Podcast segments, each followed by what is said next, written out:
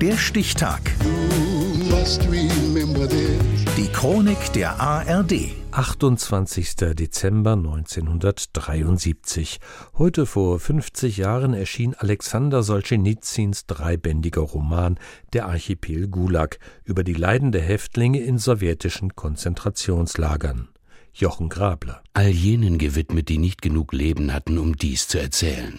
Sie mögen mir verzeihen, dass ich nicht alles gesehen, nicht an alles mich erinnert, nicht alles erraten habe. So beginnt Alexander Solschenitsyns Reise in die Finsternis.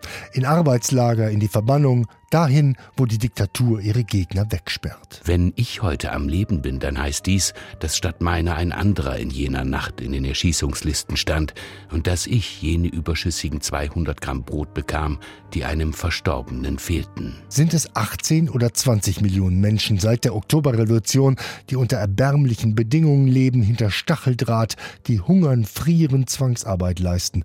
Wie viele haben das nicht überlebt? Zweieinhalb Millionen? Drei? oder doch mehr.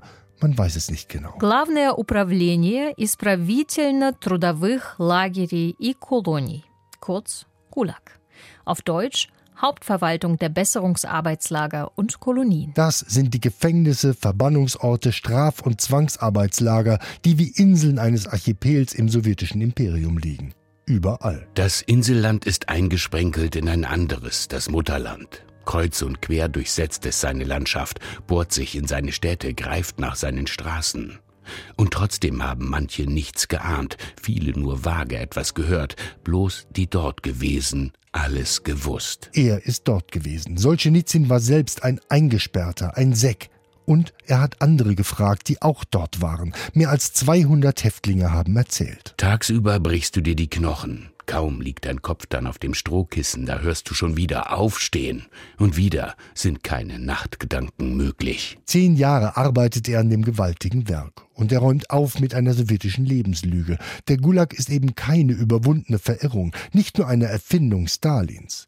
Lager und Verbannung gehören seit der russischen Revolution im frühen 20. Jahrhundert bis in die Gegenwart zur sowjetischen, zur totalitären Ideologie. Das ist Solzhenitsyns Botschaft. Kein Wunder also, dass der Geheimdienst des Kreml über Jahre versucht, an diesen brandgefährlichen Text zu kommen.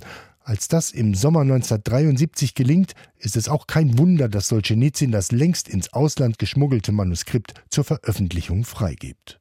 Es folgen Verhaftung, Gefängnis, eine Anklage wegen Hochverrat und dann das. Die Bundesregierung hat sich bereit erklärt, ihn aufzunehmen. Ich bin sehr müde und ich bin besorgt wegen meiner Familie. Der ausgebürgerte Nobelpreisträger wird zunächst im Landhaus des deutschen Schriftstellers Heinrich Böll im Eifeldorf Langenbruch bei Düren wohnen. Aber nicht lange. Exil in der Schweiz, dann in den USA, weit weg von der Heimat. So sehr die Moskauer Propaganda den fernen Staatsfeind Solzhenitsyn zu denunzieren versucht, das Buch ist ja da und es wirkt. Der Gulag-Schock sitzt tief. Gerade in westlichen Ländern mit starken kommunistischen Parteien, Frankreich, Italien zum Beispiel, wenden sich mehr und mehr Linke von der Ideologie ab. Der Archipel Gulag jedenfalls ist ein Meilenstein auf dem Weg heraus aus der Diktatur. Das Buch erschien zuerst auf Russisch, aber natürlich nicht in Moskau, sondern in Paris am 28. Dezember 1973, heute vor 50 Jahren. Der Stichtag. Die Chronik von ARD und Deutschlandfunk Kultur. Produziert von Radio Bremen.